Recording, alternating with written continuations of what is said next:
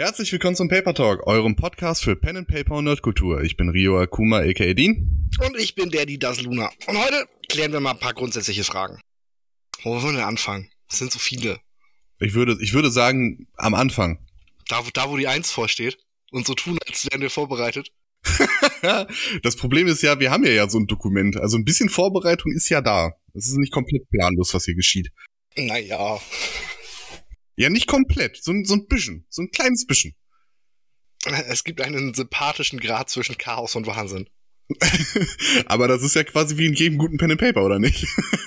ja, ja, ja, ja. So, so ein ja, bisschen, ja. so ein bisschen Vorbereitung und der Rest wird einfach, wird sich einfach aus den Fingern gesogen. Ja, das stimmt.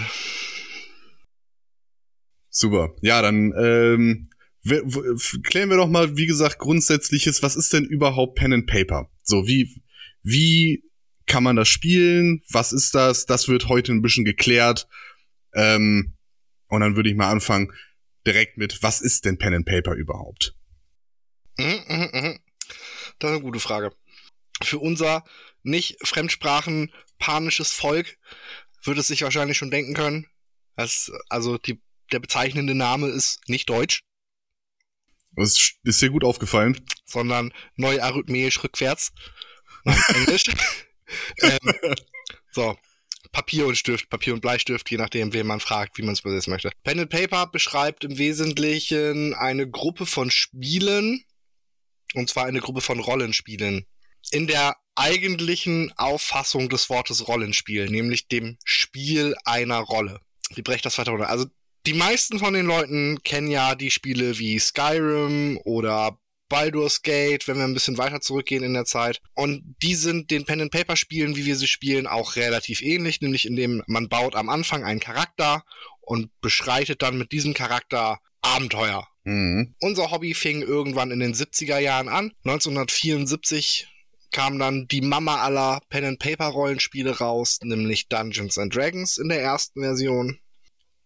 Und dieser Begriff sollte ja eigentlich jedem irgendwie geläufig sein. Also Dungeons and Dragons hat jeder in irgendeiner Weise schon mal gehört und sich, sich damit vielleicht nicht befasst, aber ähm, man weiß grob, dass es existiert.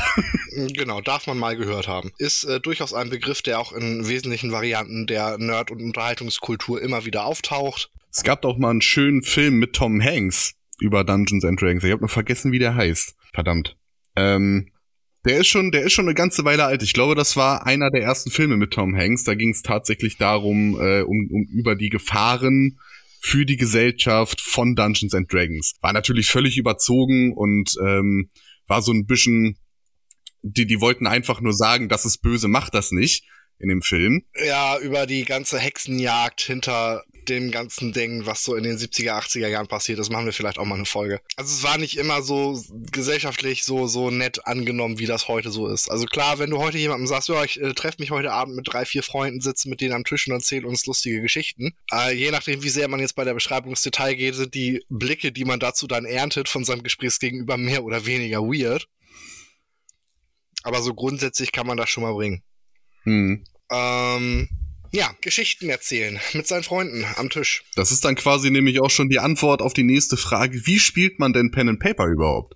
Ja, das ist halt irgendwas zwischen Improvisationstheater, Märchenstunde mit dem netten Onkel und einem Brettspiel. Mhm. Das sind so die, die drei Sachen, die mir dazu am ehesten einfallen was man eben, also je nachdem, wie fancy und detailreich das Spiel sein soll, dass man da spielt und mit wem man das spielt, kann das alles mehr oder weniger aufwendig sein. Mhm. Dass du eben neben dem Erzählen der Geschichte noch deine Kämpfe strategisch darstellen willst, mit Bodenplänen oder nicht nur Kämpfe, sondern Herausforderungen, die du bestreitest, mit Bodenplänen darstellst oder mit Miniaturen, die du da drauf hin und her schiebst und mit entsprechender Hintergrundmusik. Was auf der anderen Seite irgendwie immer essentiell ist und auf das es immer wieder zurückkommt, ist ein Stück Papier zum Notizen machen, ein Stift zum Aufschreiben und irgendein Medium, um Wahrscheinlichkeiten abzufragen. Mhm. In den allermeisten Fällen sind das irgendwelche Varianten von Würfeln. Und die gibt's in, in tatsächlich äh, allen möglichen Formen und Farben. Die meisten oder so gut wie jeder kennt halt einen normalen sechsseitigen Würfel. Also das, was man gemeinhin als Würfel bezeichnet, genau. Genau, korrekt. Äh, es gibt aber auch ähm, dreiseitige Würfel, vierseitige Würfel, es gibt äh, 20-seitige Würfel, es gibt auch 100-seitige Würfel, es gibt wirklich alles Mögliche, was man da benutzen kann. Kommt natürlich ganz drauf an, was spielt man überhaupt. Also welches, in, in welchem Regelwerk man spielt. Aber darauf kommen wir später noch zu sprechen. Mhm. So. An der Stelle sei gesagt, wer auch immer den unwiderstehlichen Drang verspürt, mir jetzt in der Kommentarsektion mitzuteilen, dass nur ein sechsseitiger Würfel per Definition ein Würfel sein kann. Und alles andere gleichseitige platonische Körper sind. Dem möchte ich an dieser Stelle darauf hinweisen, dass ich das durchaus weiß.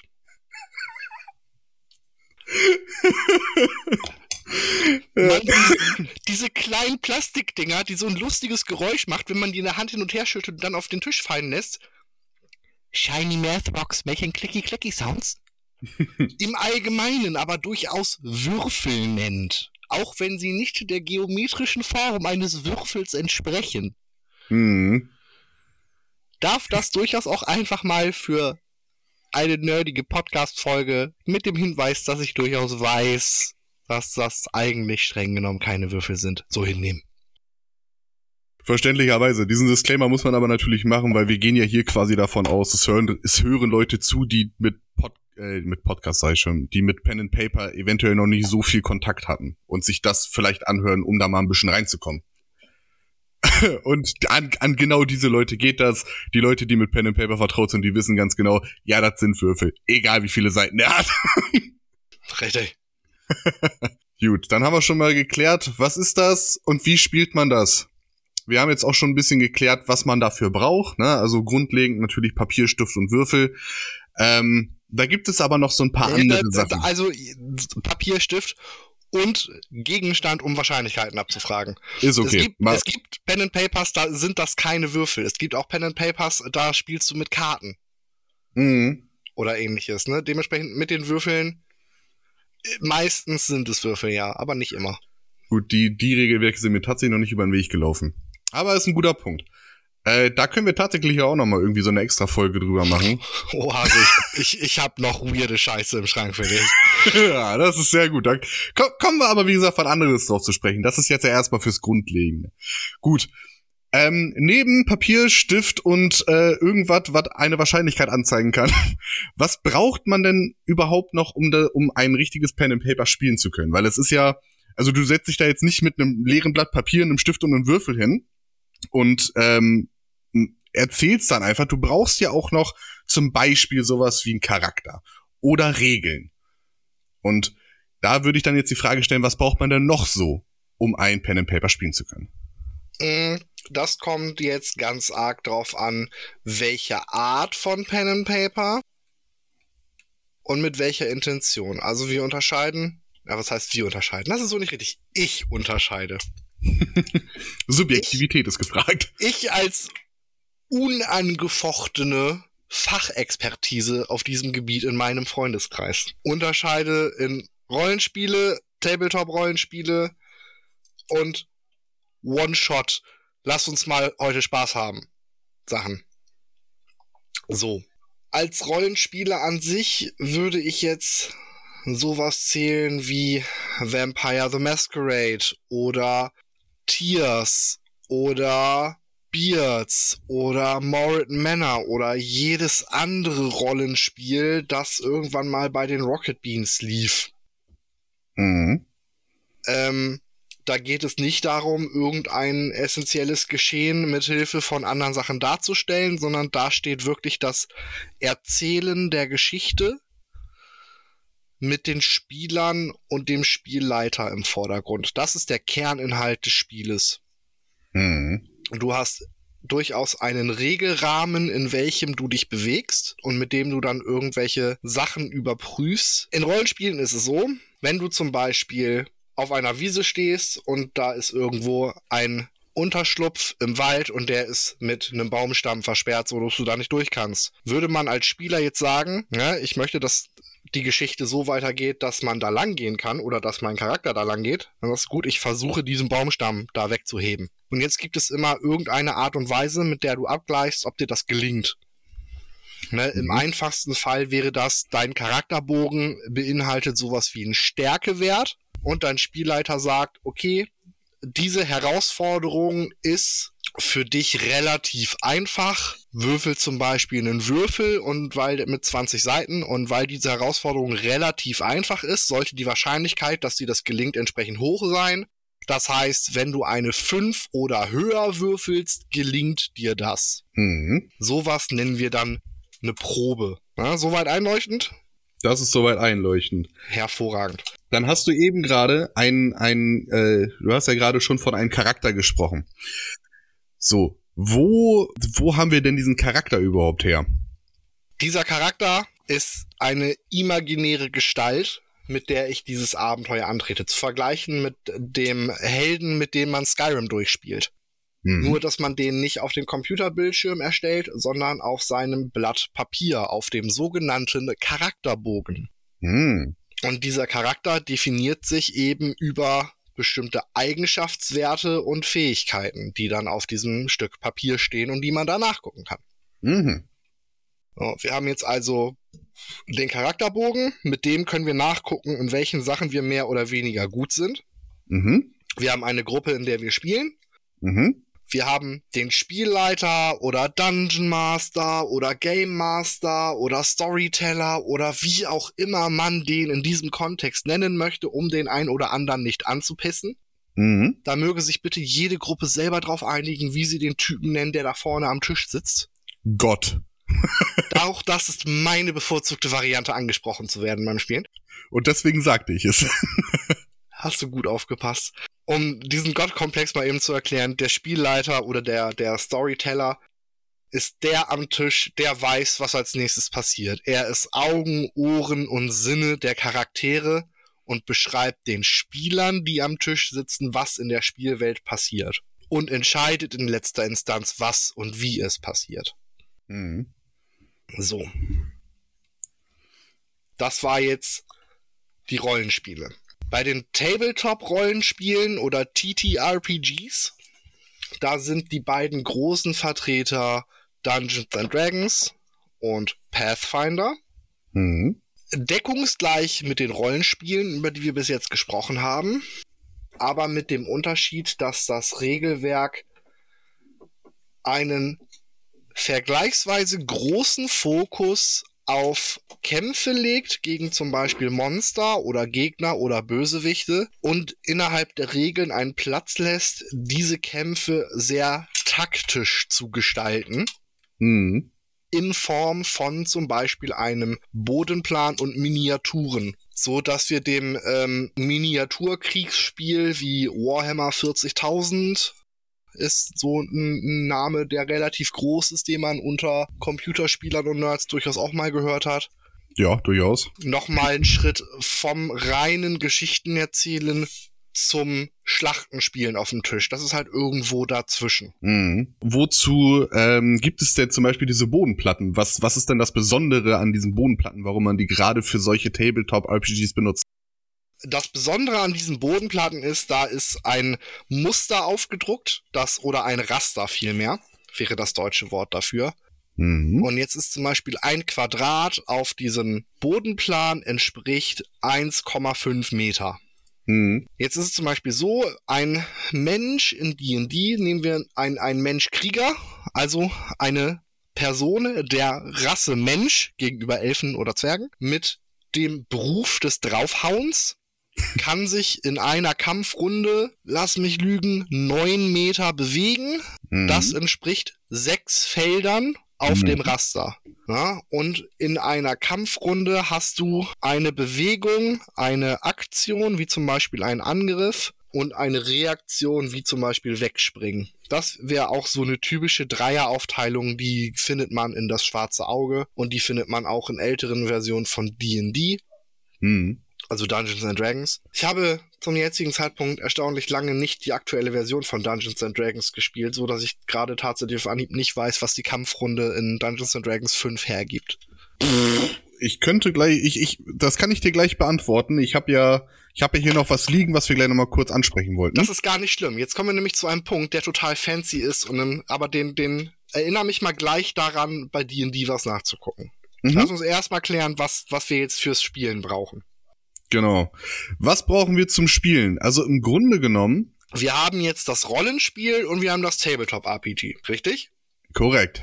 So, jetzt kommt nämlich der gemeine Part, der nicht im Dokument steht, deswegen bist du jetzt ein bisschen überfordert. Ah, ich verstehe. Ja, ich wusste jetzt ja. noch nicht, ob du auf den nächsten Punkt hinaus willst. Das klang Nein. nicht danach. Nee, nee, nee. Aber jetzt, jetzt kommt was ganz Lustiges. Es gibt noch die Variante des Ah, One-Shot, lass uns mal eine Runde Spaß haben. Mhm. Rio. Ja. Du bist ein Zwergenkrieger. Ja. Du befindest dich in einer alten Bergfeste. Mhm. In einem relativ langen Korridor. Ja. Zu deiner linken und deiner rechten erstreckt sich neben den alten, eingestaubten Fliesen deiner Urväter auch in Messing behauene Steinsäulen, umringt von Fackeln, die den Weg nach vorne erleuchten. In ungefähr 50 Meter Distanz entdeckst du ein schmiedeeisernes zweiflügeliges Tor, das in die Hallen deiner Ahnen verleitet. Mhm. Der Schmiedemeister der Geode hat dich zu sich berufen und du befindest dich gerade auf dem Weg zu ihm. Was möchtest du tun? Ähm, ich untersuche die Steinsäulen noch ein bisschen näher, weil da Messing behauen, hast du gesagt. Ich weiß nicht, sind da vielleicht irgendwelche Sachen noch mit eingraviert worden, die ich untersuchen kann? An jeder Stirnseite der Säulen ist in alten Runen eurer Sprache der Name eines deiner Vorväter eingraviert. Hm, okay. Hm, ich verstehe. Ja, ich, ähm, ich mache mich auf den Weg auf die zwei eisernen Türen. Hm, da es sich um einen ausgeleuchteten Korridor handelt, der nicht mit Fallen versehen ist, da man deine Ankunft erwartet, mhm. erreichst du die Türen ohne Probleme. Sehr cool. Ich äh, gehe durch die Tür. Hm, du versuchst die Tür zu öffnen, ist also dein Anliegen. Korrekt, genau. Hervorragend. Hast du auf Anhieb irgendwas dabei, das du werfen könntest, um eine Wahrscheinlichkeit zu bestimmen? Ja. Ein Würfel oder eine Münze? Ich habe hier ein paar sechsseitige Würfel rumfliegen gerade. Hervorragend. Nimm mal einen ganz typischen sechsseitigen Würfel. Mhm. Nee, nimm mal drei Stück. Drei ja, also, wir gehen davon aus, du bist ein Zwerg, das heißt, du hast eine überdurchschnittliche Stärke gegenüber einem Menschen. Mhm. Deswegen zwei. Und ähm, da du dich hier auskennst und über komische klemmende Türen Bescheid weißt und weißt, wo du wie drücken musst, damit die vernünftig aufgeht, gönne ich dir einen dritten. Jetzt würfel doch mal bitte drei sechsseitige Würfel. Welche von diesen Würfeln sind eine vier oder höher? Alle. Alle, hervorragend. Du hast also einen kritischen Erfolg erzielt. Du kannst die Tür ohne Probleme öffnen. Nice. So. Und jetzt habe ich relativ anschaulich und einfach verdeutlicht, was man braucht. Das ist korrekt, ja. Man kann auch einfach mal an einem Tisch sitzen und spontan anfangen und sich dann irgendwas suchen, um irgendwas zu bestimmen. Und das ist eine Sache, die passiert in meinem Freundeskreis meistens erst nach zwei Uhr morgens. Aber, Aber das ist auch die beste Zeit dafür. Dann, dann, kommt das durchaus mal vor. Die Geschichten gehen meistens auch nicht länger als 20 bis 30 Minuten und äh, enden mit dem unweigerlichen Tod irgendeines beteiligten Charakters. Aber auch diese Variante des Rollenspiels, wie wir sie gerade gemacht haben, gibt es. Ja, also man braucht sich tatsächlich nicht mal dafür sehen, um ein Pen and Paper spielen zu können. Das äh, ist natürlich, es ist natürlich angenehmer für alle Beteiligten, ähm, wenn man an einem Tisch zusammensitzen kann. Ähm, ist jetzt natürlich gerade nicht möglich. Ähm, in meinen Rollenspielrunden merke ich das auch durchaus, dass, dass es äh, schwieriger ist oder vielleicht nicht ganz so spaßig. Die Gedanken schweifen nicht in, ich sag mal, komische Richtungen ab oder nicht so komische Richtungen, dass man auf ganz geile Ideen kommt, wie als wenn man zusammen an einem Tisch sitzt. Ähm, aber die Möglichkeit besteht auch durchaus online äh, über verschiedene Plattformen zusammen Pen and Paper zu spielen.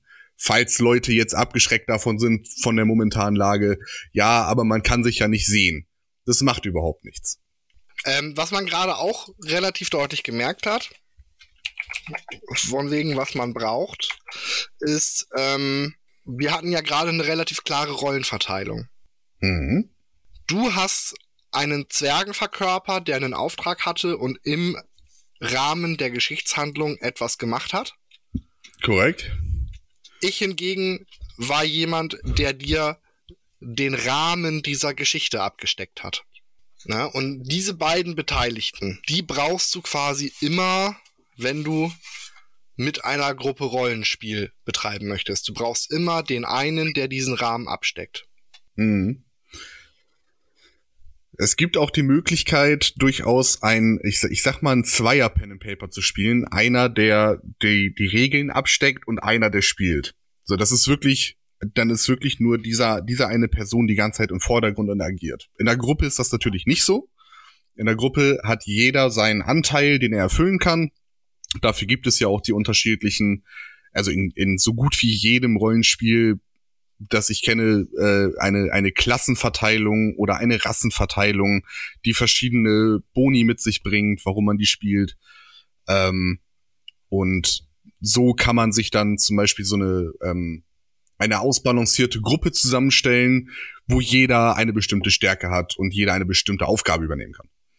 Was braucht man zum Pen Paper Spiel noch? Ähm, du hast gerade gesagt, oh, ich habe ja hier das Einsteiger-Set von D&D, ich kann das mal eben nachgucken. Ja, genau. Also, mit diesen Büchern ist das so eine Sache. Gerade bei Dungeons and Dragons in der fünften Edition, mhm. wie auch damals mit der dritten, ist es der Fall, dass das Spiel unter der sogenannten Open Game License erschienen ist. Ja. Das heißt, es gibt eine Online-Ressource, die sich nennt das System Reference Document, in dem der Spieleinhalt unter der Open Game License gesammelt ist. Und damit kannst du quasi alle regelrelevanten Sachen von D&D 5e hm. online nachgucken. Ich würde mal sagen, den Link packen wir auch mal in die Beschreibung rein, oder?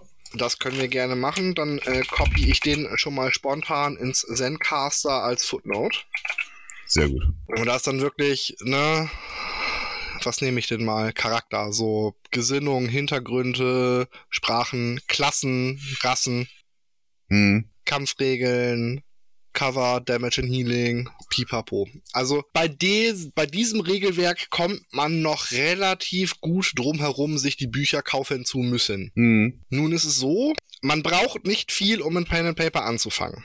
Wenn du jetzt in einer Gruppe spielst und ihr spielt einmal die Woche, alle zwei Wochen oder einmal im Monat, immer die gleichen Charaktere und das gleiche Regelwerk und erzählt über Jahre hinweg diese eine epische Geschichte,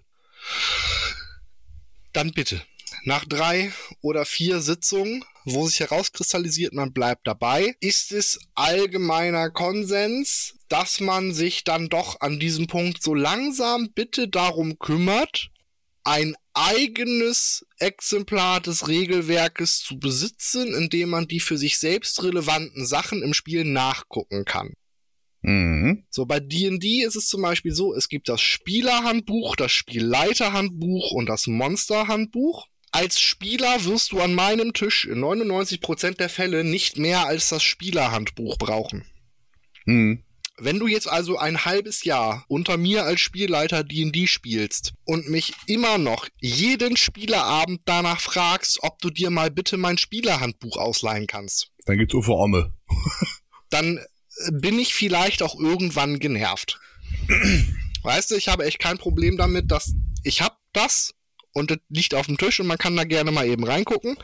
Und ich habe auch immer Ersatzwürfelsets für alle Spieler, ist gar kein Problem. Und ich gehe auch gerne nochmal ins Büro und druck noch einen Charakterbogen aus. Auch das ist kein Problem. Mhm. Aber nach einem halben Jahr, entweder hast du dir das Spielerhandbuch bis dahin besorgt oder du hast ein Tablet mit mit dem System Rules Document oder irgendeine andere Art und Weise, um die für deinen Charakter relevanten Sachen nachzugucken. Ich bin irgendwann nicht mehr dafür verantwortlich, dass du deinen Scheiß zusammenkriegst. Das ist richtig. Man könnte das quasi damit vergleichen, wenn du, wenn du in einem, sagen wir mal, Metallbetrieb arbeitest und du musst jeden Tag deinen Kollegen danach fragen, ob du mal seinen Maulschlüssel haben darfst. Ähm, der ist dann auch natürlich irgendwann abgefuckt, weil du arbeitest damit und es ist natürlich dann in deiner Verantwortung, auch deine eigenen Werkzeuge zu haben. Würde, würde sagen, so kann man das schon ganz gut zusammenfassen oder veranschaulichen. So, wo wir das jetzt abgehakt haben. Ja habe ich hier noch einen ganz großen, fett gedruckten Satz stehen. Ja, dann ich, ich lehne mich zurück und du darfst.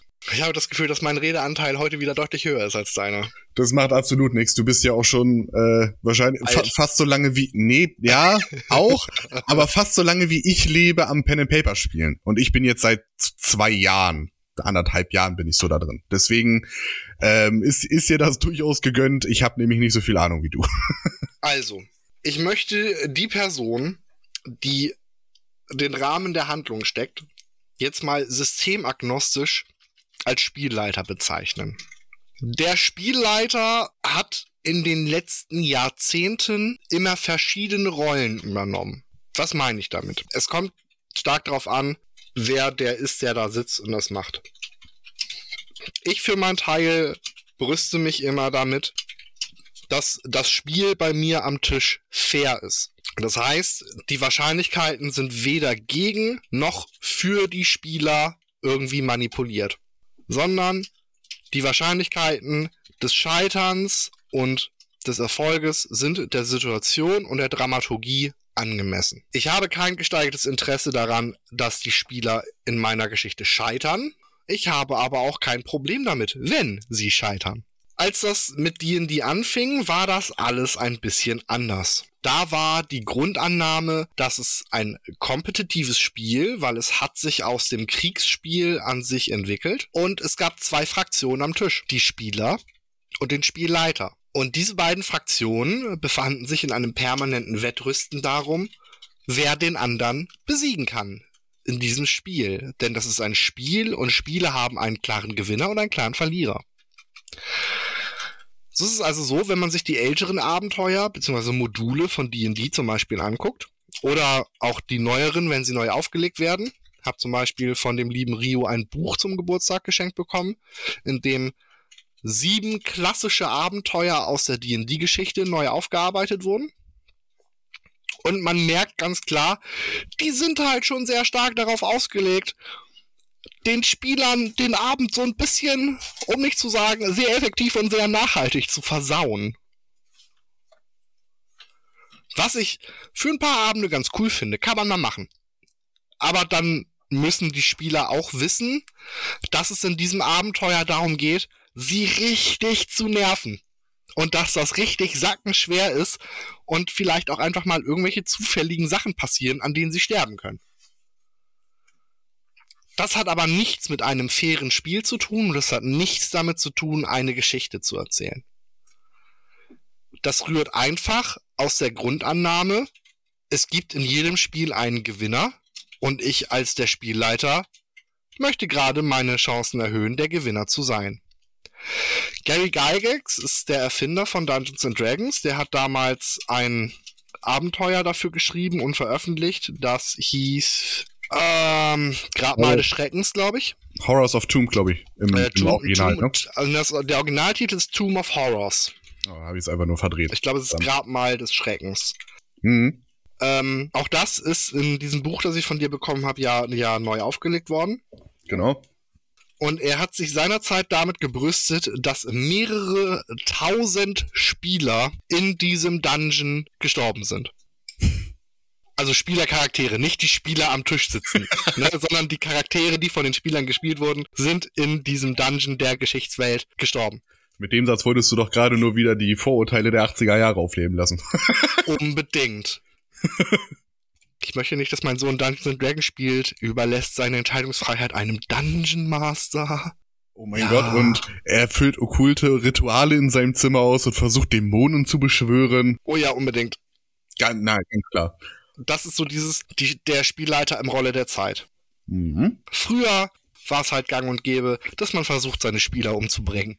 Und hat sich damit gebrüstet, wenn das möglichst effektiv und möglichst oft geklappt hat. Heute ist das meistens nicht mehr der Fall. Wo wir das geklärt haben. Und man findet das im Allgemeinen als Spieler relativ leicht heraus. Man kann fragen. Denkst du mich heute Abend umzubringen, weil du denkst, dann hast du gewonnen, oder geht's mehr so ums Geschichten erzählen? Und normalerweise wird der Spielleiter dann in einen fünf bis zehnminütigen Monolog darüber ausbrechen, was seiner Meinung nach die richtige Rolle des Spielleiters in diesem Spiel ist. Hm. Und anhand dessen hast du im Normalfall eine ziemlich gute Vorstellung, was auf dich zukommt.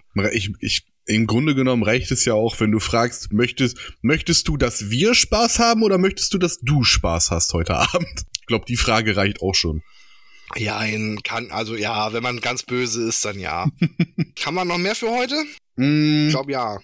Mm, mm, mm. Damit kurz gucken. nom, nom, nom. Mm.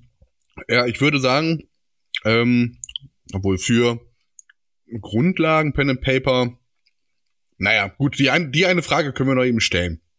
Ähm, die ist auch relativ fix abgearbeitet. Naja, also, jetzt habe ich mich dazu entschieden, ich möchte ein Rollenspiel spielen. Und ich habe mir überlegt, hm, oder ich bin am überlegen, hm, ja, was könnte ich denn spielen? Wie beantworte ich mir diese Frage jetzt? Das ist relativ einfach. Du fragst die vier Leute, mit denen du spielen willst, ob irgendeiner schon irgendwas hat. Und damit hat sich das. Und dann spielt man das. das ist ganz einfach. Wenn sich jetzt mit fünf Leuten herausstellt, keiner von uns hat irgendwas in diese Richtung. Mhm. Dann holt man sich ein Einsteiger-Set für das System, das man am interessantesten findet. Oder vielleicht eins, von dem man bisher überhaupt mal gehört hat. Ne, also Dungeons and Dragons hat ein Einsteiger-Set. Das ist so ein typisches Fantasy-Rollenspiel. Es gibt Zwerge, es gibt Elfen, es gibt Dämonen, es gibt quasi alles, was das Fantasy-Herz begehrt. Genau. Ähm, es gibt von Vampire ein ganz, ganz, ganz altes Einsteiger-Set. Das kriegt man so ohne weiteres online. Mhm. Als PDF muss man einfach mal Vampire Basic Rules googeln oder so. Das, man merkt, dass es alt ist, aber trotzdem ist das spielbar. Ähm, ist im Regelumfang eingeschränkt. Also diese Starter-Sets sind im Regelumfang immer ein bisschen eingeschränkter zu dem normalen Regelwerk. Weil sie einfach sehr viel Inhalt auf sehr wenig Platz runterbrechen und das für relativ schmale Mark verkaufen. So, das Einsteiger-Set für Dungeons and Dragons kostet 25 Euro.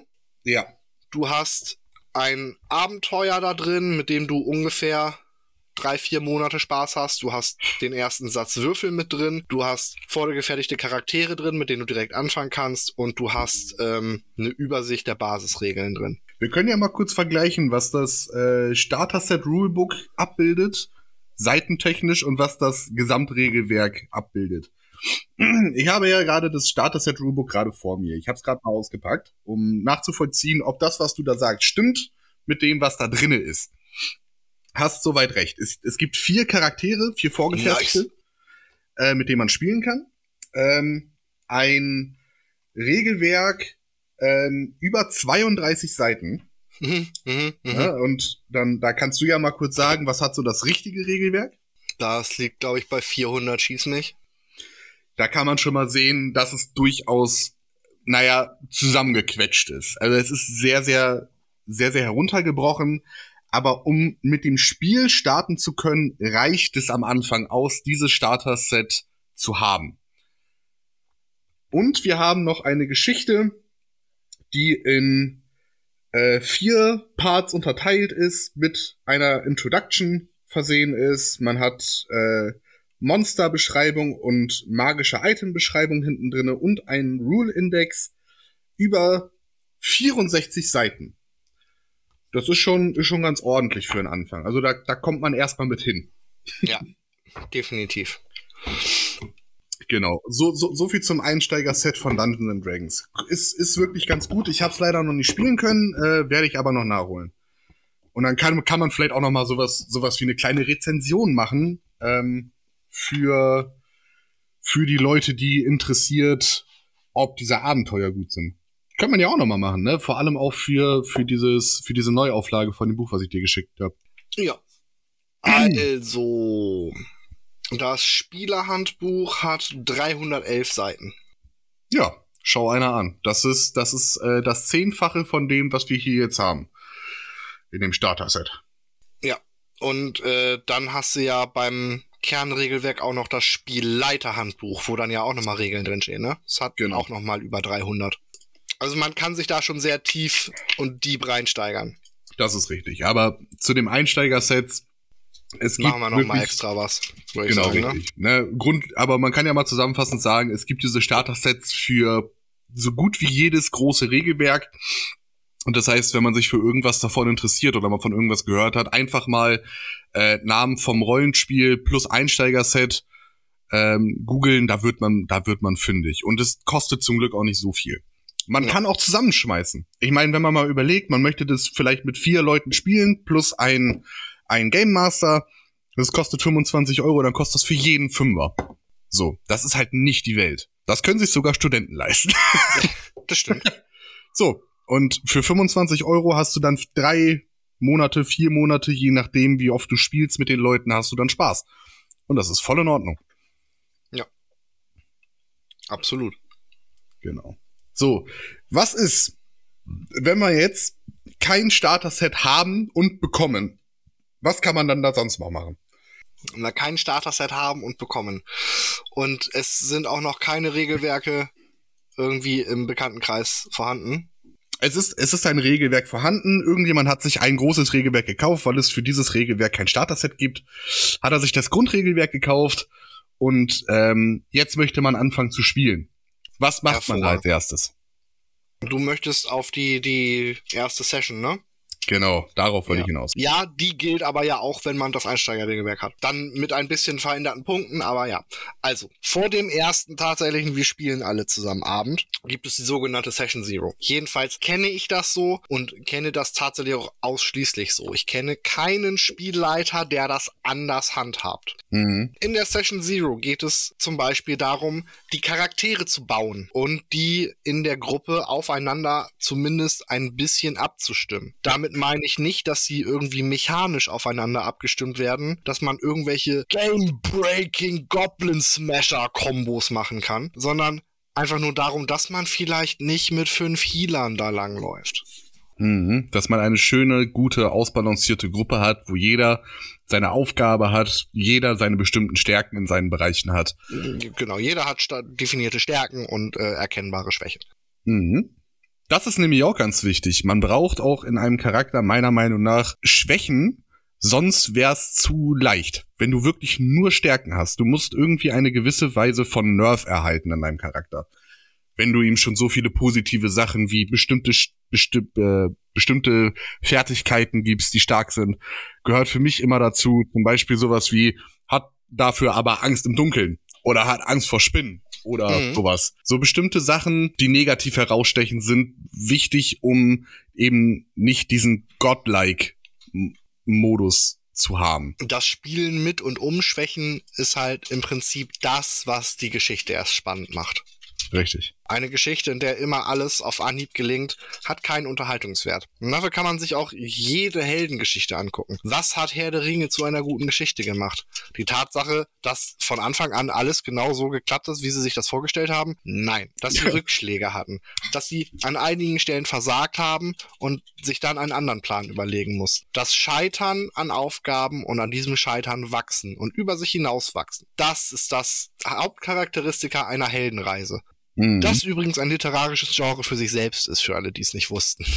Ha, ja, wusste ich äh, tatsächlich. Immer, immer die gleichen Geschichte. Ja, und es ist immer eine sogenannte Heldenreise. Gibt es seit der Antike, wird es auch mhm. in 2000 Jahren noch geben. oh, literarisches Grundkonzept. Vielen Dank fürs Gespräch.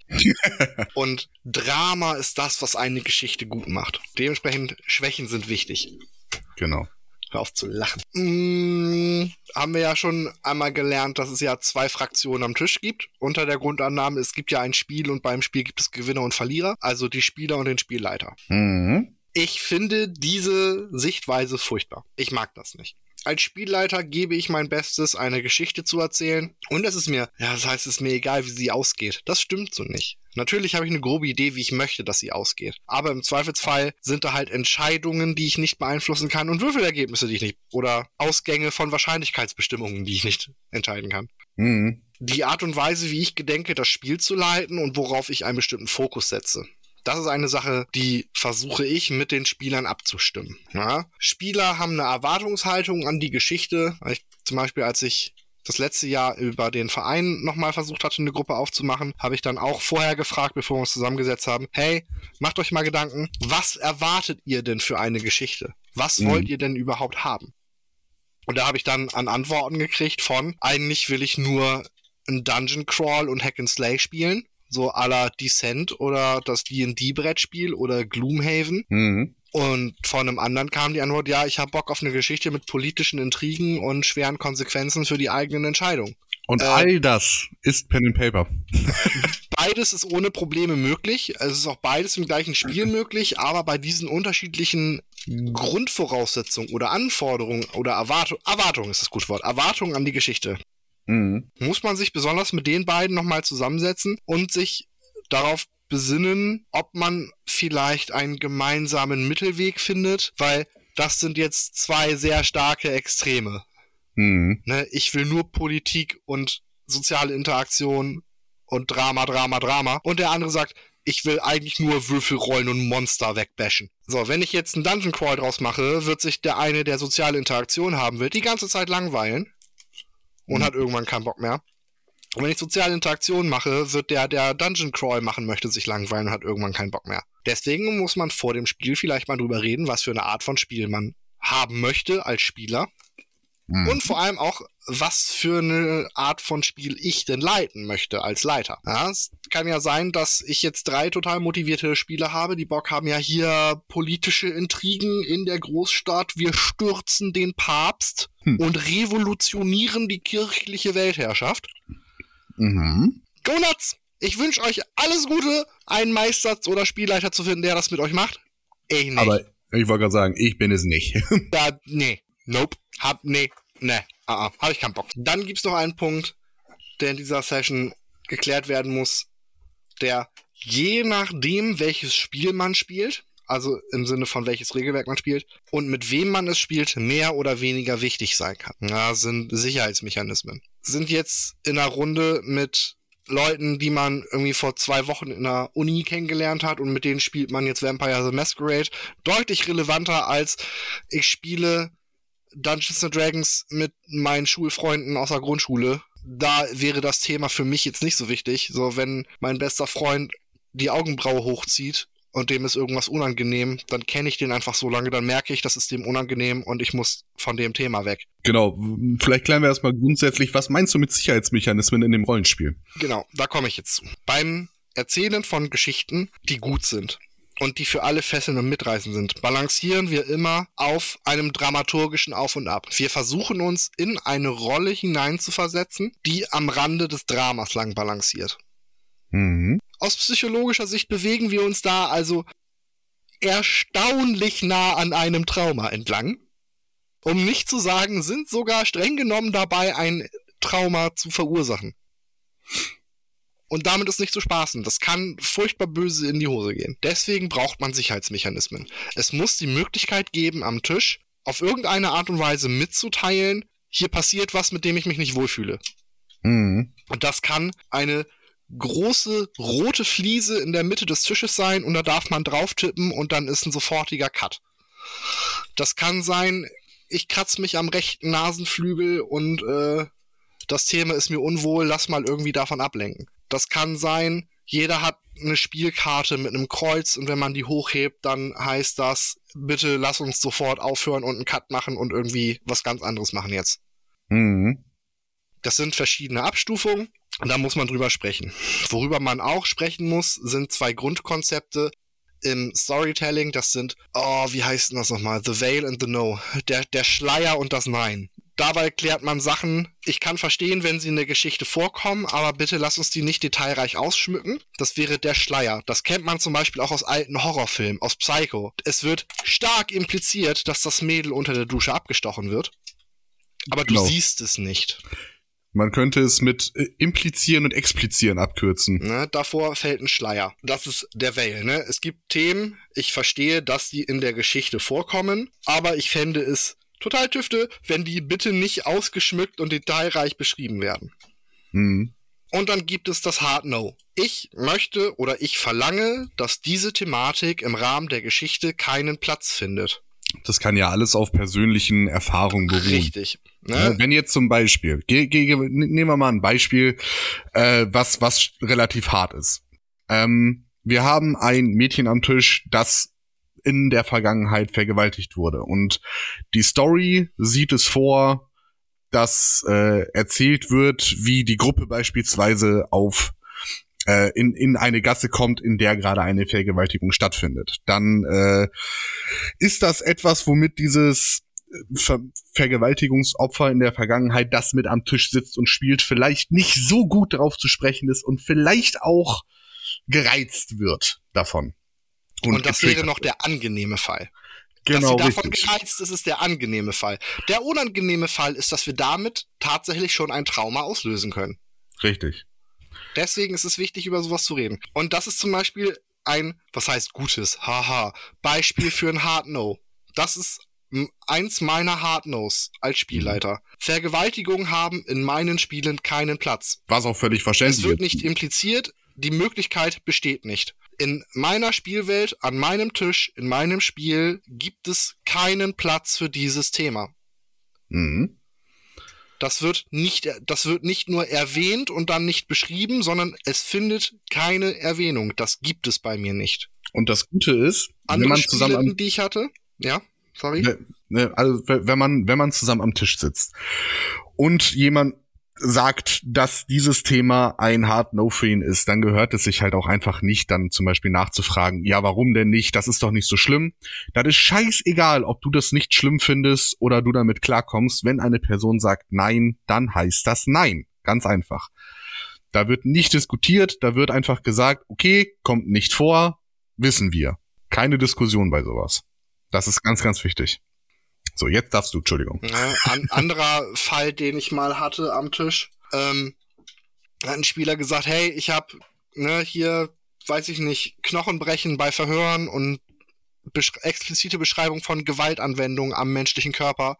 Ist alles total fein für mich. Ein Hard No ist das poppende Geräusch von überstrapazierten und brechenden Gelenken. Mhm. Das ist oddly specific. Ja, schon aber okay. Und egal, woher es kommt. Ich wäre im Leben nicht mal auf die Idee gekommen, das in die Story einzubauen. Aber mhm. jetzt weiß ich, dass wenn ich irgendwann mal meine kreativen fünf Minuten habe, ich das nicht mit einbaue. Mhm. Und deswegen scheut euch auch nicht, das zu sagen. Es wird bei einer guten Runde wird niemand sagen, ey, pass auf, warum willst du nicht, dass das drinne vorkommt? Man soll extra nie, also man, man soll schon sagen, was man nicht mag und was einem nicht passt, damit man sich selbst schützen kann. Und ein ganz wichtiger Punkt und mit deutlichem Abstand der wichtigste Punkt von allem. Das ist ein Spiel und man spielt es mit Freunden und dabei muss man sich wohlfühlen. Mhm. Und wenn die Leute, mit denen du da am Tisch sitzt, es nicht auf die Kette kriegen, diese Thematik, von der du gesagt hast, ich verlange, dass es in dieser Geschichte keinen Platz findet, Mhm. Und dieses Hard No, das gilt nicht nur für mich als Spielleiter, das hat bei mir jeder Spieler. Hat die Möglichkeit, mir zu sagen, das ist okay als Story-Element, aber nicht detailliert. Und diese Thematik darf keinen Platz finden. Dieses Hard No hat bei mir jeder Spieler. Wenn die anderen Spieler das nicht auf die Kette kriegen, darauf Rücksicht zu nehmen, dann ist das nicht die richtige Spielgruppe für dich. Mhm. Du kannst unendlich viel Spaß haben. Vielleicht an einem anderen Tisch. Vielleicht ist auch einfach ein Arschloch, der dabei ist. Und wenn es der ist, der das alles nicht auf die Kette kriegt, dann ist das vielleicht nicht der richtige Tisch für ihn. Ja. Auch das ist durchaus möglich. Und das ist dann vielleicht auch einfach was, worüber man reden sollte. Ja, man sollte sich dann zusammen hinsetzen und vielleicht aufklären, okay, woher kommt das? Warum schaffst du es nicht, dieses Thema zu lassen? Und wenn dann halt rauskommt, ja, ist halt doof irgendwie, ich werde mich bessern, dann ist das okay ihm war vielleicht wirklich nicht klar von Anfang an. Es gibt ja solche Leute, die das nicht, nicht so verstehen, dass es äh, Menschen gibt, die über bestimmte Themen nicht reden können. Und die versuchen das noch so ein bisschen auszureizen, aber wenn man dann noch mal explizit unter vier Augen mit dieser Person spricht, dann ist das meistens schon ein Anzeichen auch für die, okay, es ist wirklich, es ist ernst. So, das ist kein Spaß. Aber es gibt halt auch noch diese Hardcore Leute, die das, die wirklich so auf dem Schlau stehen und das sind dann eben die Leute, die dann vielleicht die Gruppe verlassen müssen, weil sie es einfach nicht anders können. Sie können ja. dieses nicht abschalten, sie verstehen das nicht und dann ist das eben nicht der richtige Umgang für die, für den Spieler oder die Spielerin, die dieses Hard No ausgesprochen hat. Ganz einfach. Genau. Und wenn wir all diese Punkte jetzt abgearbeitet haben, dann, dann treffen wir uns beim nächsten Mal zum Start einer epischen Geschichte die uns die nächsten Monate, wenn nicht sogar Jahre, gemeinsam an einen Ort führt, an dem wir in regelmäßigen Abständen bei zu viel Junkfood, Chips und Cola einfach Spaß haben zusammen. Und genau das ist ja das, wofür wir das hier machen. Leute an etwas heranzuführen, mit dem wir so viel Spaß haben und was wir an andere Leute heranbringen möchten, damit die genauso viel Spaß haben können mit diesem Thema, mit diesem Spiel, wie wir es haben. Und damit würden wir uns für heute verabschieden. Äh, es, es war uns eine innere, ein inneres Blumenpflücken, würde ich mal behaupten. Also mir, mir war es zumindest ein inneres Blumenpflücken. Ich weiß nicht, wie es dir geht. Ich bin so stolz auf dich, du fängst sogar schon an. Naja, irgendwas muss ich ja von dem alten Mann lernen, oder? Zu klauen. so, gut, wir verabschieden uns für heute. Ähm, schaltet gerne das nächste Mal wieder ein zu unserem Rollenspiel-Podcast für Pen and Paper und Nerdkultur, Paper Talk. Wir wünschen euch ein schönes Wochenende, einen schönen Abend, einen schönen Morgen, wo, wann und wo auch immer ihr das hört. Gehabt euch wohl und bis zum nächsten Mal.